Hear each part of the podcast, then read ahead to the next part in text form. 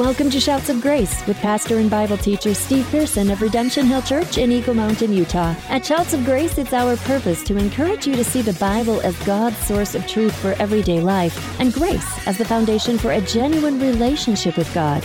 Well, today, Steve hands the microphone to fellow RHC pastor Jason Benson, and Jason is taking us through a Christmas series titled Joy to the World. His message is called A Reason for Joy, and he's focusing on the Old Testament book of Isaiah, chapter 9. Now, here's Pastor Jason. Look in Isaiah chapter 9. We're going to read the first seven verses. But there will be no gloom for her who was in anguish. In the former time, he brought into contempt the land of Zebulun and the land of Naphtali. But in the latter time, he has made glorious the way of the sea, the land beyond the Jordan, Galilee of the nations. The people who walked in darkness have seen a great light those who dwelt in a land of deep darkness, on them light shone. You have multiplied the nation, you have increased its joy. They rejoice before you as with joy at the harvest, as they are glad when they divide the spoil. For the yoke of his burden and the staff for his shoulder, the rod of his oppressor, you have broken as on the day of Midian. For every boot of the tramping warrior in battle tumult, and every garment rolled in blood will be burned as fuel for the fire. For to us a child is born, to us a son is given. The government shall be upon his shoulder, and his name shall be called Wonderful Counselor, Mighty God, Everlasting Father, Prince of Peace. Of the increase of his government and of peace there will be no end on the throne of David and over his kingdom to establish it and to uphold it with justice and with righteousness from this time forth and forevermore. The zeal of the Lord of hosts will do this. Here we are, it's Christmas time, it's the Christmas season, and, and, and you know, Christmas is, is a time of joy. I love Christmas. It's one of my favorite times of the year. But the reality is, is as joyous as Christmas is for some, it's not joyous for everyone, right? Uh, for many, it's a time of loneliness and sadness. The statistics actually show that the Christmas season is one of the highest times of the year for feelings of depression and if you've ever walked through a time of depression in your life, I, I, have. If you've ever walked through a season of depression, you, you know very well that it doesn't feel anything like the light of the sun. It, it feels like darkness. And it's in this darkness that the light of the world appears to us. Where we're at this morning, eh, starting in chapter 9 verse 1 the preceding verse the last chap the last verse of chapter 8 verse 22 says and they will look to the earth but behold distress and darkness the gloom of anguish and they will be thrust into thick darkness. This is where this is where the christmas story begins in this season of darkness. Isaiah prophesied a judgment to come but he also prophesied a hope to follow right? Are you thankful for hope this morning, right? So let's talk about the judgment. We, we just read it in verse 22 that there was distress and darkness, gloom of anguish. These things are coming. If you want to know what that looked like, um, and, and, and how that took place, you can go to 2 Kings chapter 15, verse 29, if you're taking notes. And here in 2 Kings 15, 29, we see that the king of Assyria, God raised up the Assyrian Empire. Um, and the king of Assyria came and conquered the land of Naphtali and all the surrounding areas, and he took the people there into captivity in Assyria. But Isaiah follows this time of gloom that we see in verse 22 by offering us our greatest hope, right? The hope that he proclaimed to us, we just read it. It's the hope of a child, that God would send a child, a son Emmanuel would be his name. You see that in chapter 7 of Isaiah. Emmanuel, God with us, who would save his people from their sins, and his name would be called Wonderful Counselor, Mighty God, Everlasting Father, Prince of Peace. And it's here in these seven verses that we see Jesus, by his coming, he accomplished three things for us. So in verses 1 through 3, I'm just giving you the breakdown of how we're going through it. In verses 1 through 3, Jesus came to turn our anguish into joy. Verses 4 through 5, Jesus came to break the yoke of our bondage, to, to break the power of our oppressor, right? And in verses 6 through 7, Jesus came to set up his government. Number one, Jesus came to turn our anguish into joy. The question is, is how does, how, does, how, how does he do that? He turns our anguish into joy. How? We see in, in, in, in verse 1, after there was just darkness in verse 22, verse 1, there will be no gloom for her who was in anguish. The people were in darkness, they were in distress, they were in the gloom of anguish. The hope is given by Isaiah saying, The time is coming when there will be no more gloom for her who is in anguish. In the former time, God brought the land into contempt because they had rebelled and strayed from God. Judgment came. But he says, In the latter time, that, that which is coming, God has made glorious the way of the sea. Galilee of the nations. And, church, this morning, if you're currently in a time of, of, of trouble or distress or darkness, if, if, if Christmas for you isn't joyous, if, if, you're struggling, I, I want these words to comfort you. Like Isaiah said here, the latter will not be like the former. Your latter will not be like your former. Days will not always be dark. So, first, Jesus came to give us hope. Second, he came to give us light. This is verse 2. The people who walked in darkness have seen a great light. Those who dwelt in a land of deep darkness, on them light has shone. And third, he came to multiply the nation and increase its joy, right? This would be the picture that I wanted you to see from Abraham all the way to Revelation because in verse 3, it says, You have multiplied the nation, you have increased its joy, and they rejoice before you, right? As with joy at the harvest, as they are glad when they divide the spoil, right? You have this picture that they had, they were lacking, and now they're not lacking anymore. There, there's, there's, there's a fullness of their table that they can share. There's, there's plenty left over, right? This is the picture. And the picture is that the nation has been multiplied and the joy has been increased. Well, how does that apply to us through a gospel lens? Well, I, am not, a, I'm not a, a, a, Jew by a natural means. I'm, I'm not a Jew. I, I'm a Gentile, but I'm saved, right? And so are many of you. God has brought Gentiles in. God has brought people from every nation and language and tribe and tongue. The nation has been multiplied. The nation is currently growing. Now, here's the future it's still growing, and in the future, we're going to see Revelation chapter 7, verse 9 where it says, And after this I looked, and behold, a great multitude that no one could number, from every nation, from all tribes and peoples and languages, standing before the throne and before the Lamb, clothed in white robes with palm branches in their hands, and crying out in a loud voice, Salvation belongs to our God who sits on the throne and to the Lamb. In the very beginning, he told Abraham, In you all nations will be blessed. In you all families of the earth. That was from the beginning. It was never a second thought when, when, when the Jews rebelled against him and their hearts were turning away. It wasn't a second thought, okay, well, I guess I'll go talk to the Gentiles. It was always a part of God's plan to bring salvation to the world, to everyone who would believe.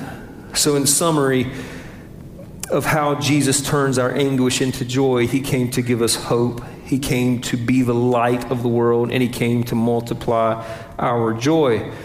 We move to verse 4 and 5. Jesus also came to break the yoke of our bondage. He came to break the. Let's read verse 4. For the yoke of his burden and the staff for his shoulder, the rod of his oppressor, you have broken as on the day of Midian. So, so we see in this that there is an oppressor, there is bondage. So, so the question we ask from a gospel centered lens, looking back from, from Jesus backwards, is what is our problem? Well, Ephesians chapter 2 tells us 1, verse 1, you were dead if, if you believe in Jesus today and you're a Christian, God has made you alive through faith. You've been born again. But before that, you were, you were dead in, in your trespasses and sins in which you once walked. Secondly, you were deceived. Verse 2, the very next verse of Ephesians says, You were dead and you were following the prince of the power of, of the air, the spirit that is now at work in the sons of disobedience. So you were dead and you were following the ruler of the air, Satan, who is leading everyone to disobedience, right? So you're dead, you're deceived. Third, you were by nature, according to verse 3 of Ephesians chapter 2, you were by nature children of wrath. You rebel against God, the only one who can save you. You're dead, deceived, rebelling. And number four, you were condemned. Meaning that condemnation isn't just coming. If you don't believe in Jesus, you're already under condemnation. That's why John 3 18 it says, But whoever does not believe is condemned already. The condemnation is already here. In other words, we have a really big problem. So the question it leads us to is, is how is this big problem overcome? Because we certainly can't do it on our own. Verse 4 For the yoke of his burden and the staff for his shoulder, the rod of his oppressor, you have broken as on the day of Midian. Now, now this is this is a, a, an awesome picture that he gives us here um, because it shows that our adversary, our oppressor, is overcome by his power being stripped from, from being over us. We can't overcome, we can't conquer our oppressor on our own. The battle is the Lord's. When you look at Second Chronicles chapter 20, verse 15, it says, Thus says the Lord to you, do not be afraid and do not be dismayed at this great horde, this great multitude of, of the army in front of you. Don't be afraid, for the battle is not yours, but God's. In Galatians chapter 3, verses 13 and 14, we see how Christ has rescued us. It says, Christ redeemed us from the curse of the law by becoming a curse for us. For it is written, Cursed is everyone who is hanged on a tree so that in Christ Jesus the blessing of Abraham might come to the Gentiles, so that we might receive the promised Spirit through faith. Christ came and he became the curse. He took upon himself our sin, our shame. He battled our oppressor and won through his death, burial, and resurrection. And in his resurrection, it says that the, the, the wrath of God towards sin has completely been satisfied in Christ on the cross. That's something that Christ did for us. And because of that, Romans 6:22 says, "But now that you have been set free from sin, you have become slaves of God. The fruit you get leads to sanctification, and its end is eternal life." The fruit that we receive from being set free. So so God uh, we're, we're, in a situation that we are in darkness and distress. We're, we're dead and we're deceived and, and, and we're objects of wrath and we're condemned. Christ comes along as the great light, dies for us, battles our adversary, conquers our adversary for us so that through faith we can, we can live in Christ. But what is God's call for us in response to all of this? Repent for the kingdom of heaven is at hand. Okay, repent. So, what does repent mean? I looked it up. To feel or express regret about one's wrongdoing or sin. What is biblical repentance then? It's not just a feeling and an expression of sincere regret, but it's also to turn. To turn from your sin right? To turn from your sin and follow a new path. Because you can be walking on a path and you can feel bad about something, especially if you get caught and you can say, Look, I'm sorry, I'll never do it again. But if you keep walking down that path, right? Have you really repented? Have you, have you really have you really made progress? No, you haven't because you're going to stumble again. So, biblical repentance is acknowledging it and it's turning to follow a new way in Second Chronicles 7:14, God says, "If my people who are called by my name humble themselves and pray seek my face, and turn from their wicked ways. This repentance of turning to a new path. Then I will hear from heaven, and I will forgive their sin, sin and I will heal their land. So, so, what is our call? Our call is to see Jesus and to follow Jesus in repentance. Now, what is God's promise to us who repent and love God? What, what, is, what is his response to us? We can see this in verse 5.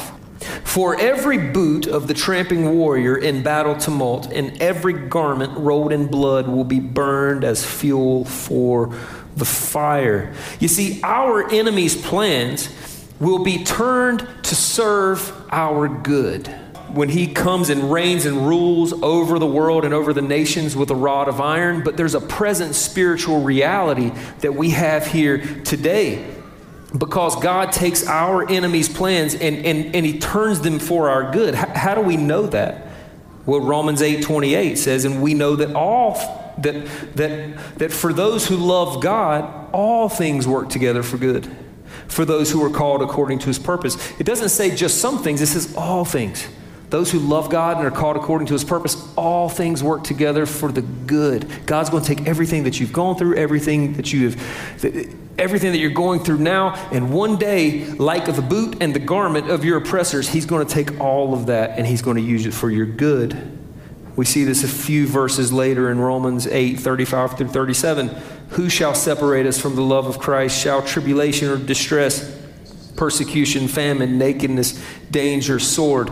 No, in all these things, in the persecution, in the famine, in the nakedness, in the distress, in the danger, in the sword, in these things, we are more than conquerors through him who loved us right? So that's what that so, so that's the beauty and, and that's a reason to celebrate man. That's a reason to be filled with joy because we know that we couldn't do it on our own. Christ came and, and destroyed our oppressor and his stronghold over our lives. We see what Christ has done as beautiful and, and, and we repent and we say, Jesus, I want to follow you. And what happens is, is we're born again and then we're on a new path. We've turned from wickedness to righteousness, and this new path takes us to a land that, it, like in the Old Testament, flowing with milk and honey. We have a prosperous future ahead of us because of what God has done. Now, what has God done for us? Lastly, Jesus came to set up his government, and here is the Christmas message. Verse 6 For to us a child is born, to us a son is given. I love that because, as I mentioned in the first service, when Melinda and I, when, we had children, they were to us, me and her. They, they, they were to us, they, they weren't to every one of you. But this baby's different. This child was to all of us. This child came into the world for all of us, right? And, and, and it's through this child that was born, the, the connection between verse 6 and verse 2 is that the child is the light that, that came to a land that was deep in darkness. And this child has been given to us, and everything from verse 3 to verse 5 that we've already talked about is being fulfilled because a baby was born in a manger. The Christ child, the Messiah, the Savior of the world, light has come, and because of that, all things are new. So the question we have is since he's come to set up his government, because it says, And the government shall be upon his shoulder. What kind of government will this be? Well, it's in his name. First, he's wonderful counselor. It means he's wise.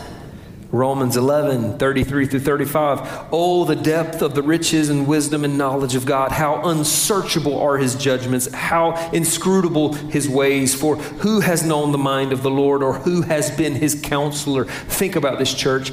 Our God has never learned anything.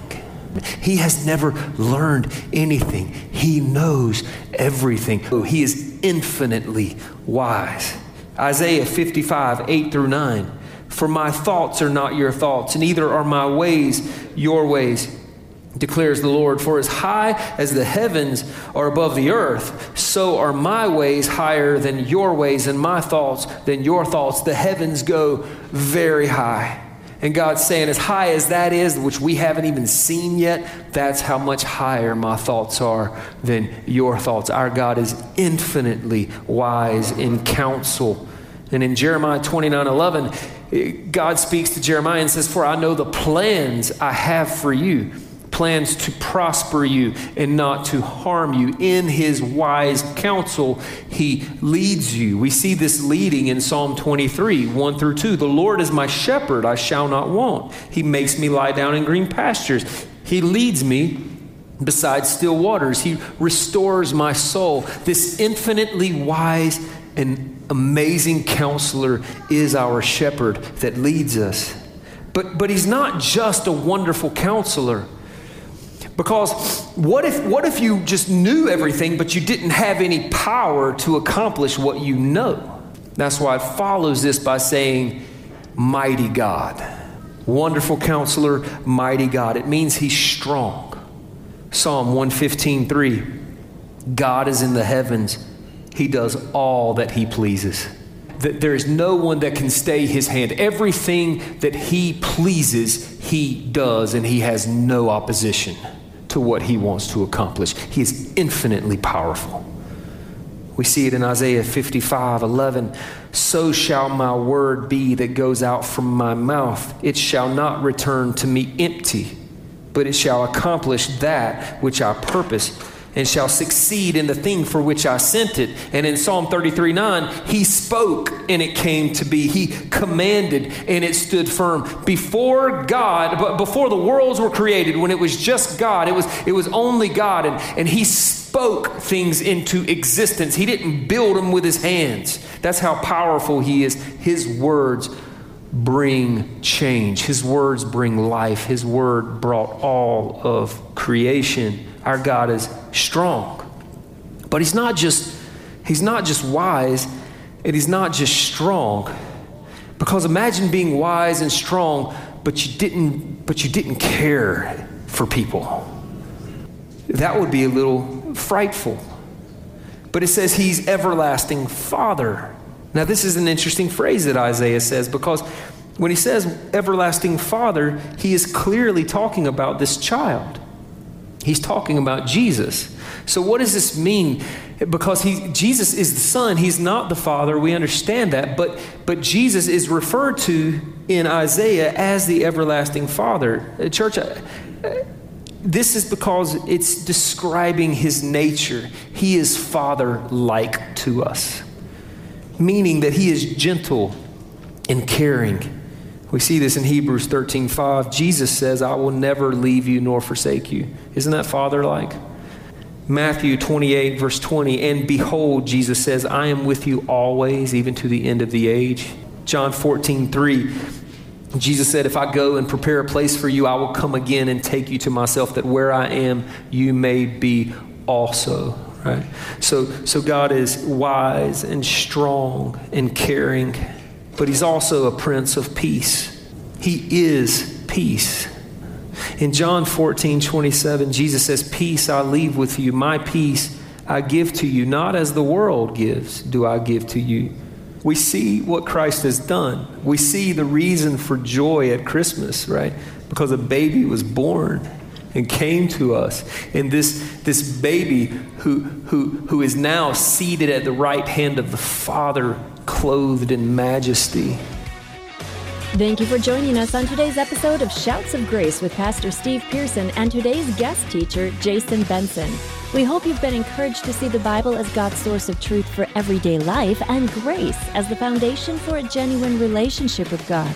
If you've been encouraged in your journey following and learning more about Jesus, we would love to hear from you. You can visit us online at shoutsofgraceradio.com. There you can listen to all of our episodes, share them online with your friends, and find out more about Pastor Steve. Shouts of Grace is an outreach of Redemption Hill Church in Eagle Mountain, Utah, and we invite you to attend our Sunday morning gatherings. For location, sermon times, and contact information, check us out at rhutah.church. Thank you again for joining us on today's show, and from all of us at Shouts of Grace, it is our prayer that you would grow in the grace and knowledge of Jesus Christ.